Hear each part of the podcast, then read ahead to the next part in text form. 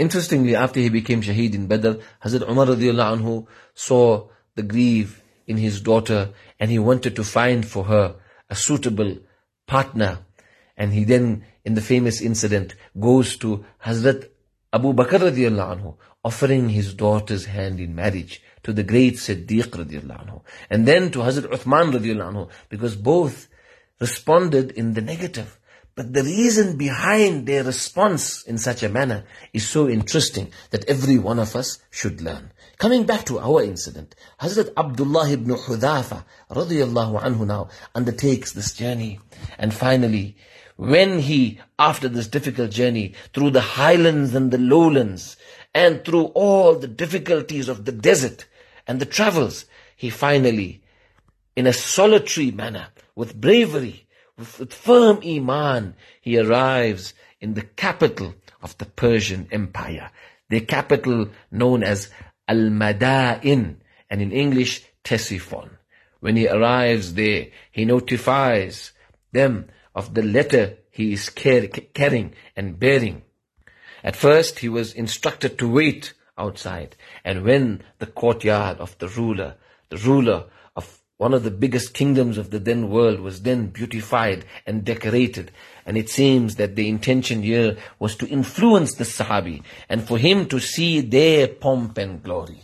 And when he was allowed to enter with his beautiful appearance, simple appearance, Allah's Nabi sallallahu alayhi wasallam sunnah is most beautiful. Sahaba would enter donning Allah's Nabi's sunnah. But for the Persians, this dressing was too simple for them because theirs was silk and gold and brocade and luxury and diamonds and ornaments. But Sahaba's dressing was sunnah. Sahaba were not those who, when in Rome, would do as Romans do. Sahaba were those who, that wherever they went in the world, they did as Muhammad sallallahu alayhi wasallam did. But with this beautiful sunnah and simple libas, he was high-minded. He entered with iman kindling and burning and fueling in his heart the, the love of iman and the greatness of iman. And he comes before this ruler. This ruler was shocked. He instructs one of his men, take the letter from him.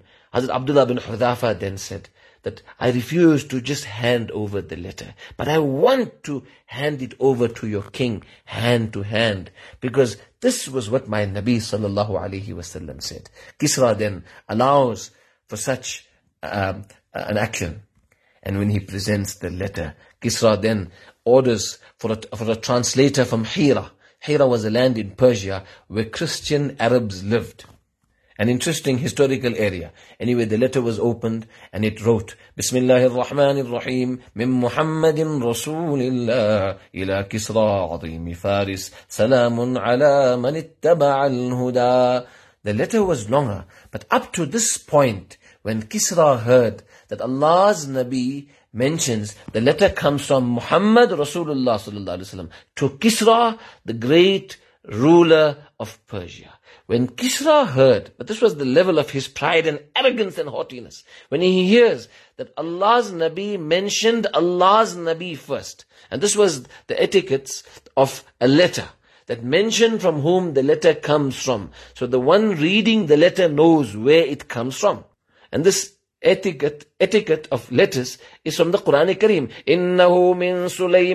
wa inna hu وإنه بسم الله الرحمن الرحيم. When Hazrat Sulaiman alayhi sent the letter, he first mentioned where it comes from.